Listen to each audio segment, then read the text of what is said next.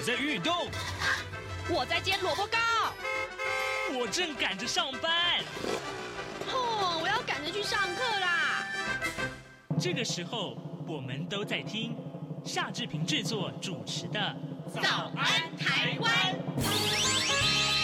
早安台湾带给你最热门的时事访谈，最感动的人物专访，最直接的民意表达。对，让我们一起收听《早安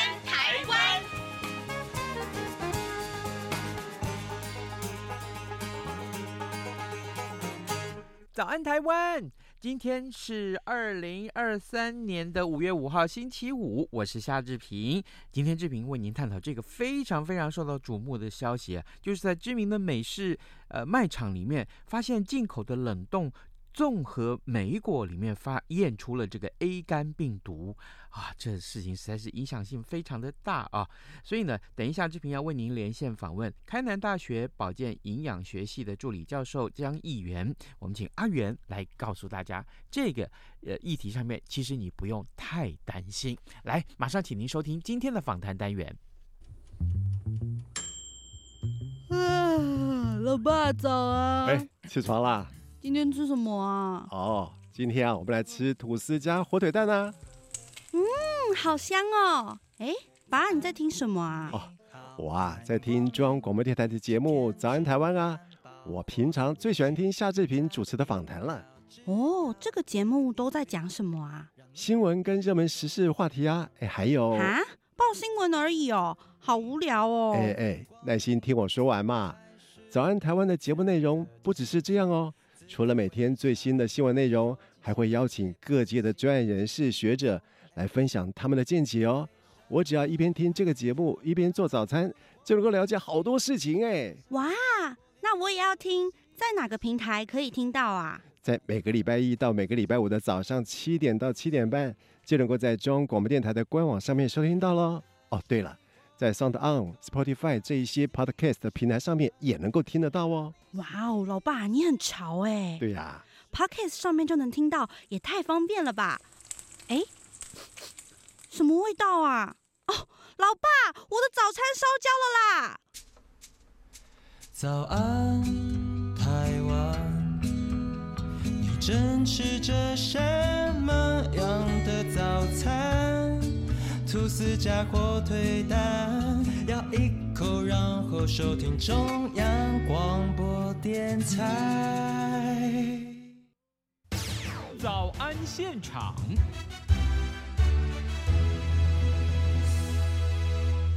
这里是中央广播电台台湾之音，您所收听的节目是《早安台湾》，我是夏志平。各位听众，今天我们在访谈单元中跟您探讨这个非常非常震撼性的讯息，这个新闻事件影响着你我的健康。知名的美式卖场进口的冷冻综合莓果，验出了 A 肝病毒，那卫福部的食药署紧急暂停了业者的进口许可啊，同时呢，也对民众提出了建议啊。此刻呢，我们要为您连线消费者文教基金会的食品委员，同时也是开南大学保健营养学系的助理教授江义元。江老师呢，他同时也是知名的部落格阿元小站的经营者啊。我们要请江老师为您来探讨是为什么呃这样的食安问题，我们需要特别来重视它，还有我们要用什么样的心态来看待它。老师早安，主持人早安，各位听众朋友大家好。是，谢谢老师一早接受我们的访问。老师不好意思，我要先跟您借用大概两三分钟的时间啦。呃，有关于呃进口莓果里面验出 A 肝病毒这件事情，我们原先是邀请卫福部食药署来做说明啊。那么食药署呢寄给我们一段录音的档啊。那首先呢，我就要请各位听众来先收听这一段卫福部食药署的南区管理中心蔡家芬副主任的说法。这一次好事多冷冻莓果。产品验出 A 型肝炎病毒，是因为哈食药署主动监控了国际的食品警讯，在三月十九日收到产地墨西哥冷冻有机草莓受到 A 型肝炎病毒污染的食品回收警讯。那在同一天查询了国内并没有相同批次的产品的输入记录，那也在三月二十号透过消费者红绿灯发布了这一则相关的国际警讯。此外，我们也立刻到好市多公司去抽验自同样产地墨西哥输入的另外一款冷冻的草莓，来进行 A 型肝炎病毒的检验。那那一次的检验结果是阴性。除此之外，食药署立刻扩大各国莓果产品在边境检验 A 型肝炎病毒。那也在好市多三月二十七日报验自智利输入的这一款科克兰冷冻三种综合莓产品。呃，检验结果在四月十号晚间，呃，获知，然后检出 A 型肝炎病毒阳性。那这批产品已经阻绝在边境，也退运销毁。那随后，食药署也立即启动了后市场的查核机制，在四月十一日会同高雄市政府卫生局前往好事多公司稽查及抽验不同批次的同款产品，一共五件。那好事多公司也将同品项的全部产品予以下架。那检验的结果在四月二十八日完成，其中四件是阴性，那一件是。呃，这个 A 型肝炎病毒阳性，所以食药署在当日，在四月十八日就立刻发布呃这个新闻稿对外说明。那食药署也立刻要求二十个电商平台要将这个案例的这个违规产品全面下架。那么根据蔡家芬副主任的说法啊，呃，会检获 A 型。肝炎病毒是因为食药署主动监控了国际食品的简讯，那么在四月十号查到了受到 A 肝病毒感染的产品，而且呢马上就在边境阻绝进口。那另外隔天四月十一号再去高雄抽验啊，然后呢检验结果是在四月二十八号出炉，结果呢有一件是阳性反应啊，于是乎就赶快公告下架，这是整个事情的始末，还有就是呃食药署的说明。那回过头。后来，我们要首先请教江教授啊。那么，在冷冻莓果里面验出 A 肝病毒这件事情，让很多的民众感到不可思议。到目前为止，我们所掌握的莓果受到污染的途径或者是原因，到底是什么呢？呃，跟夏大哥分享一下我过去这段时间啊教的一些食品卫生收集的相关资料哦。那呃，第一个呃，其实我们常订阅国外的新闻的话。因为 A 肝污染的食材、食品这种新闻每年都有，虽然不是第一名，第一名的是李斯特菌、沙门氏菌，啊，再来是大肠杆菌 O157，但这种因为 A 肝感染的，我我自己非正式统计，草莓第一啊，一般的那个 berries，一般的那种梅浆果类的第二名，餐厅第三名。嗯，那台湾这次会比较感觉到惊讶是说，哎，这是算。很少见，很少见，或者说第一次在食品中验出 A 病毒存在，那而发起的回收，而发起回收。嗯、那在这个情况之下呢，大家会很压抑。那事实上我，我我是不会感到压抑的，就是说在国外已经很多，反而是说台湾怎么可能没有发生呢？那另外呢，其实在机关署里面，它每一年都有统计。A 肝病毒发作的时候，啊、呃，就是假设啊、呃，阿元男的 A 肝，我也不晓得是 A 肝，就身体不舒服就去医院看诊，啊，医生验到的时候，哎，这个是属于法定传染病的第二类，依照状况通报，哦，然后这样子的话，一年大概都有几十个，其中二零一六年最特殊，二零一六年一千多个 A 肝这样子的案例，好，那就是属于机关属，也就是说生病了才会过去，那小弟我没有打过疫苗，也没有。呃，我不晓得有没有吃过，但是我有 A 肝抗体，因为我们有做体检，进食品厂之前我们要进有体检哦，就知道我有抗体，但是我没有打过疫苗，表示我人生的某一段时期我感染过 A 肝而不知道。好，那所以这一段其实在于大概四十岁、五十岁大概分界点以上的人大概都有抗体，因为那个年代状况不好，环境状况不好。那我自己去稽核看的情况，大概是三十岁。一个分界点，嗯，三十岁上下一个分界点，接下来的年轻小朋友们可能没有抗体，嗯，好，那所以呢，回回到我们这边来哦，那这次如果说各位听众有买到的这个这样子，刚好是那个批次的，就按照那个程序回到超市去回收掉，或者是交给卫生机关，就看当地卫生机关怎么处理，嗯，那接下来就是 A 肝它潜伏期可能有十天、二十天、三十天，不一定。嗯，接下来注意自己的身体的状况。那如果说会有发烧、身体不适，或者排便那个上洗手间颜色不对的时候，身体一般而言的话，年轻人身体不适程度比较低。啊、呃。我引用疾管署的资料哦，嗯，那如果说发现身体不适去医生说，就呃我可能什么时候吃过这一些草莓或者是蓝莓类的东西，嗯。啊、呃，有就是多给医生多一点资讯，让他去判定是不是这一块。好，那这一块有可能是在他们水的污染，例如说像我我假设我是在这次。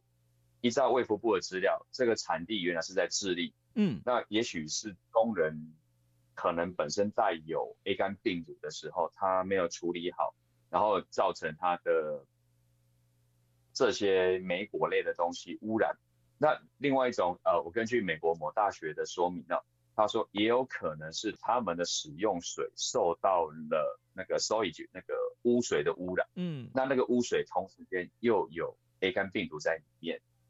好，所以呢，这一块其实是在国外算，嗯，不是排名前三名，但是也很常见，每年都有。那这次在台湾，算是大家民众看到这种食品类可能是第一次，但事实上，A 肝在你我身边已经待了几十年以上了，所以多年前才是因为这样才开始的那种免洗筷，那种呃免洗碗筷的政策，但是后来发现呢污染太多，才把它改掉。把它改掉，是，那上面跟跟夏大哥简单的说明。是，各位听众，今天早上志平为您连线访问的是开南大学保健营养学系的助理教授江义元，我们请江老师在节目中为大家分析啊，这一次非常受到瞩目的这个呃冷冻进口的莓果食品啊，那么它呃受到了这个 A 肝病毒的感染，但事实上呢，呃民众对于 A 肝病毒的这个感染可能比较陌生啊，可能比较陌生。刚刚老师在节目这个回答的时候已经告诉大家啊，可能如果你身体发现一些不适的状况啊，像比如说呃这个发烧了。排便异常啊，点点点之类的啊，那可能大家要特别注意，所以它对身体的影响是如此。但是老师，我想请教您啊，就是呃，我们这一次所发现的，它是一个冷冻的莓果啊，蓝莓也好，草莓也好，各种的莓果。那如果是从呃智利啊，从这些国家呃所进口的生鲜的新鲜的这个莓果啊，蓝莓特别是，有可能它也会受到感染吗？有没有办法也检验得出来？另外一个就是说，我们可以寻求什么样的这个管道去检查身体或是医治？呃，感觉这好像已经不是食药署的职权了 范围了，对不对？那我特别要请老师为我们来澄清一下。我我虽然经常呃给一些呃食品单位很严厉的建言哈，但这个时候我要帮食品单位讲话，呃、嗯，就是说第一个他们人力跟预算真的有限，啊、呃，像之前的 COVID-19 期间。也是食药署单位在协助一个单一个部分，例如说一些物资分配啦等等的哈。然后接下来药也是他们在做，食品也是他们在做啊，但是他们工作只会增加，薪水、人力都没有增加哦。因为我我们有系友在在担任那个约聘的稽查员，他们就吐露了一些心声，这这个真的要体谅他们了。嗯，好，那现在如果说民众现在因为吃完这个发现。自己身体不适的话，就一定一定赶快就医。嗯，虽然说机关署提到说这个的死亡率很低，大概千分之三，这个数字其实跟某一些 COVID-19 的变异株是差不多的，哦，但是那个恐惧感完全不一样。嗯，好，那没关系，我就引用机关署的资料，它的死亡率不高，那一般症状也不清楚。像我我人生哪个阶段被感染过，我也不知道，嗯，我也不知道。好，是。那如果说像依照呃，食品卫生法规的话，我们在里面工作的人，或者像我是辅导辅导老师，我会进到里面去，我就必须做体检，其中一个项目就是要检查有没有 A 肝的病毒跟抗体。病毒是说您现在正在发病当中，这时候不要在现场工作，调到非食非接触食品的。嗯，那有抗体呢，代表现在有保护力。假设阿元现在吃了这个蓝莓的话，我可以抵抗得住。嗯哼。哦，那所以呢，也也如同前方建议的，如果说大概呃呃以食药署而言的话，二零一三年做的研究，有很多年轻人他已经没有抗体了，嗯，他没有抗体，对不起，他没有抗体，也就是说，好事是整个台湾食品卫生环境的提升，坏事呢就是说，他们如果遇到这一批的话，他没有抵抗力，那像我年纪够大，我经历过小时候那种相对不卫生的情况。嗯，好，那我我念一段哈。二零一三年研究发现，台湾二十岁以下年龄层 A 肝的抗体盛行率在百分之十以下，尤其是显示在都会地区，大部分的儿童及青少年畏惧 A 肝抗体。好，所以呢，机关署也提醒大家说，这个东西的话，依照依照我们的。大概有疫苗，大概一千元到两千元之间，好，然后打一剂之后，隔一段时间再打第二剂。嗯嗯。那现在在二零一七年、二零一八年之后出生的小朋友的话，有国家公费提供 A 肝的疫苗。好，那所以说中间这一区的年轻人们跟儿童们要注意这一块，适当时间就去打 A 肝的疫苗，或者要真的染。染到 A 肝之后再去抗体，那也不是不行啊。只是我就是这样出来的，嗯、很多人都是这样出来的。哦、啊，只是说我们现在社会发达，人命值钱，我们可以用疫苗的方式去解决这个问题。嗯，是。那如果是呃宣导这个呃 A 肝的防治，这这应该不是食药署的工作了吧？是是是，这这个这个东西我我就引用疾管署的资料，那我快速说明一下啊，传染包括。吃到食物或饮水受到了污染，或者人跟人的接触哦，包括说那个可能家人在照护之间，或者说有那种性行为的，好，那比较少见的是血液传染。嗯，那以疾管署而言的话，他会提到说预防接种，也包括呃我们在食品领域也鼓励大家说，有机会真的像我我去查核的时候，真的看到大概三十岁上下这一批的食品工作者，他没有抗体。嗯，那我都会跟那个那个营养师或者食品技师说，跟公司反映这一切，这些伙伴用公司的费用出钱都没有关系，让他们去打。然后你们在公司宣传说，本公司是以全民的安全、福员工的福利为优先，好，把它变成呃转行销的方式，我们。我们公司出钱让这些人去打疫苗，哦、那即使说他会换工作，嗯、你就当做是做工的，换到下个地方去，啊，因为这样子才能减少我们整体 A 肝的那种传染性。嗯嗯，是哦，原来如此。好，那呃，这个我想接下来也请教呃呃江教授，就是呃。过去啊，是也 也请教阿远了啊。那过去我们是发生在进口食安问题的时候，呃，曾经有相关的呼吁，就是说，哎，我们要做好边境的把关呐啊。那目前来看，这个事情在边境查验工作上凸显了什么样的一个事实的现况？呃，如果有疏失的话，我们可以怎么去改进呢？哎、欸，我我这这是我个人一点点的意见，然后因为我没有参与过，我都是读资料，然后了解一些情况。是那偶尔有机会可以做到做到食药署去代表消息会去开会啊。嗯、那就就我理解上哦，他们在边境查验的工作上，他会有两个，一个是抽验，一个是每批。嗯、像某一些事情发生的时候，例如几年前日本的那个可能疑似有辐射食物的时候，嗯，那从日本。那些产区来的，它的抽检比例就会比较高。是，但是但是像一般那种辐射的检验的话，我们这种大学实验室是做不来的。那那很特殊的仪器，一段时间之后，它会降低它的抽样频率。嗯嗯。嗯，那也就是说，这次的蓝莓或者是草莓事件的话，我想近期内除了先短期禁止它进口、出口到台湾来之外，嗯，等到他那边提出证明说，我这边出来的没有问题，然后接下来。他可能出货继续出货到台湾，那会提高抽验比例。那一段时间之后呢，没有发现阳性率越来越低的时候，可能会降低它抽样的比例。嗯、这这个东西就是一个，这些都是写在食药署上面的。那食药署真的就就我侧面的了解，他们在边境查验上，他们的项目真的很多，嗯，真的很多。那那真的真的要体谅他们的人力跟预算的问题。如果说我们大家愿意为了这个食安多拨一点预算到那边去，或或者说有怎么样一个做法，甚至说由对方提供适当的抽样比例跟检验报告的时候，也许我们这边抽样的频率可以再做一个调整，人力上也可能会比较能做更多的事情，是。能做更多的事情。哎，阿元啊，问题来了耶，是你刚刚说边境的查验人力已经不足了。可是我记得之前我们在谈到一些食安问题的时候，也曾经看到说啊，这个呃地方县市的政府也要做好抽查哈。问题是待机要跟他打掉，就是说地方县市的查验的这个人力更不足啊。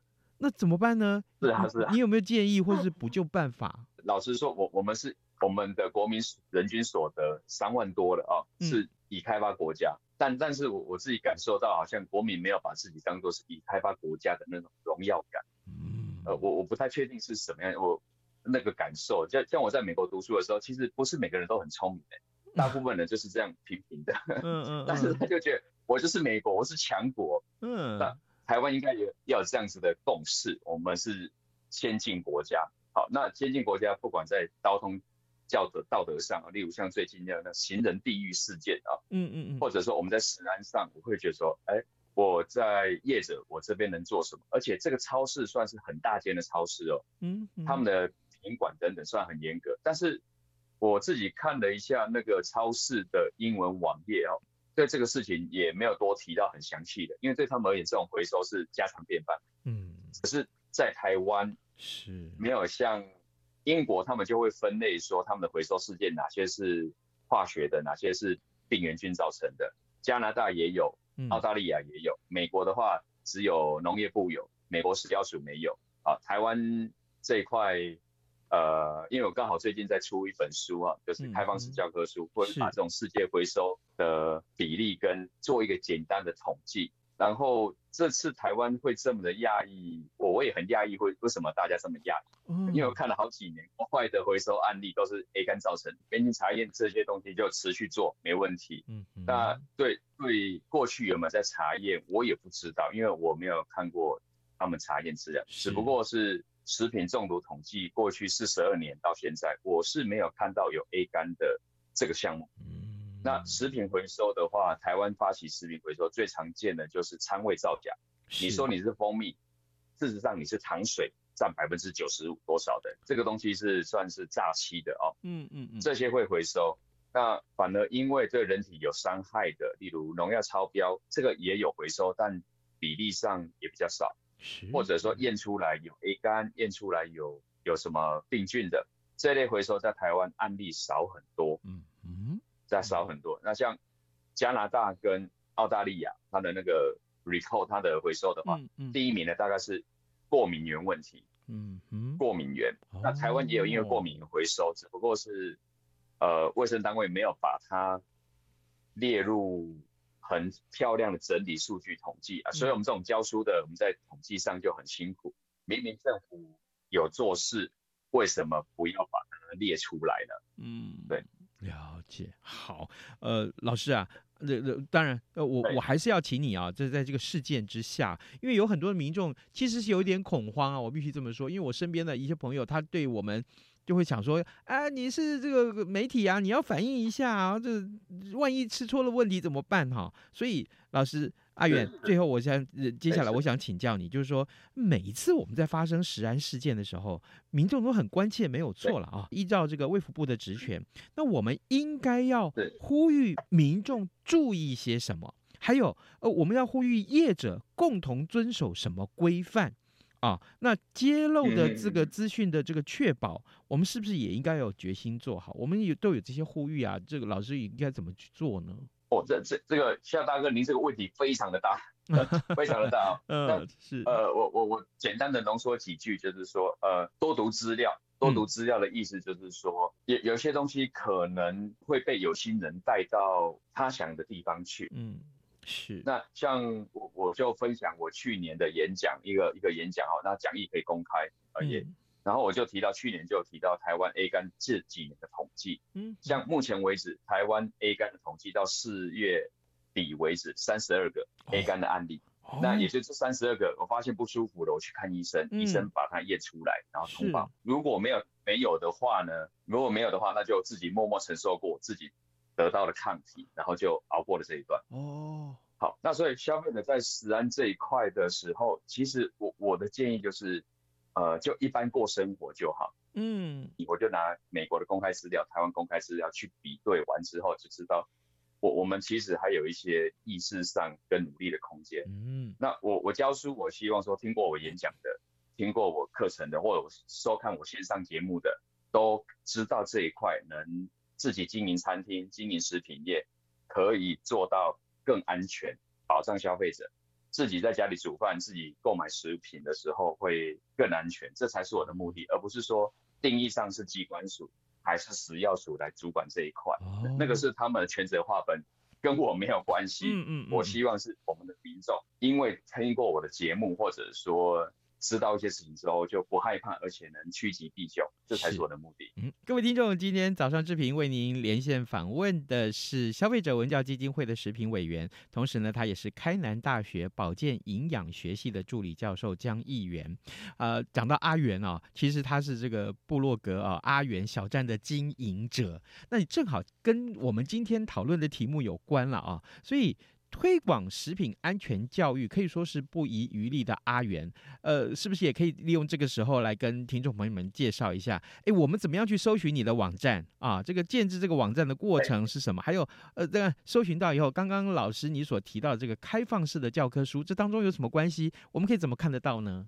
谢谢夏大哥给我这个机会啊。嗯啊，第一个可以上搜寻引擎搜寻阿元，元是原子笔的元，嗯、阿元记事本，嗯，或者阿元小站。或者到 YouTube 搜寻阿元，江议员也可以，就会看到我的一些教材都公开的。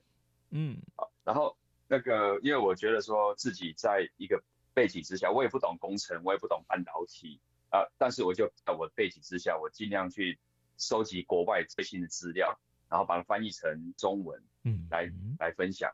那就像说，我们前年出了一本那个 Codex 食品卫生的。翻译跟加注台湾的资料，嗯，去年我跟两个学生，我们翻译跟加入台湾、美国的法规，我们写了一个 Codex，Codex 就是国际食品法典委员会，就是联合国下面它有很多不同的专场，其中管理食品专长的，就好比是一个国家都有食品卫生局的那种那种情况啊。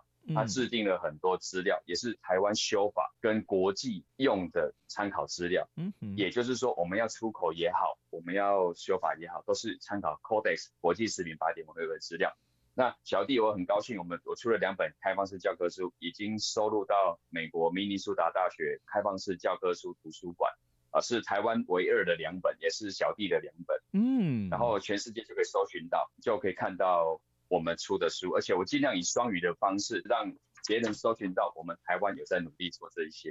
嗯，而且我们六月到七月会出版新的一本书，是我们翻译纽西兰指引，然后套入国际跟台湾的食品回收，因为台湾缺这个资料，那纽西兰写的很好。食品回收就是因为污染、因为过敏源或者因为 A 肝污染的食品要回收，了。这些回收细节怎么做，要填报哪一些资料？我跟我们一个学生。已经翻译完毕，我们正在整合，预计六七月会公开，全数免费公开，可以自由使用。嗯、啊，如果有兴趣的话，欢迎支持我们，多下载多读，给我们建议。好的，感谢一下大哥。好的，各位听众，今天早上志平为您连线访问的是开南大学保健营养学系的助理教授江议员，也是呃部落格阿元小站的经营者。我们也谢谢阿元跟我们的分享，真的，大家的健康啊，这个靠自己的这个努力啊，去搜寻各种资讯。啊，适切的保护，当然也不要过度的紧张，这是今天啊阿元告诉我们很重要的一个精神。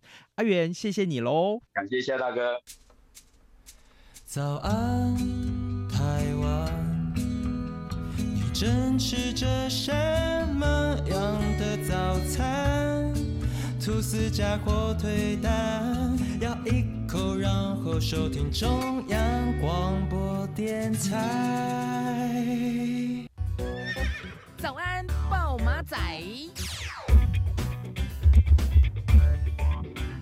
的，我们赶快来看一看今天平面媒体上面几个重要的新闻了。中国时报上面提到，两岸如果台开打的话，那么台湾没有前后方，处处是战场。这是国防部长邱国正他的呃谈话内容。呃，联合报为您关注的是警察局啊，警局的总动员。招募年轻的民防这件事情啊。自由时报是头版上面是行政院的院会通过了行动纲领一点五版，啊，行政院要组建打诈国家队。我想这些消息对您来说都是非常重要的，欢迎您上到中央广播电台的官网上面来浏览这些新闻。好的，今天节目时间也差不多到了，礼拜五祝您有愉快的周末，下个礼拜一再见了，拜拜。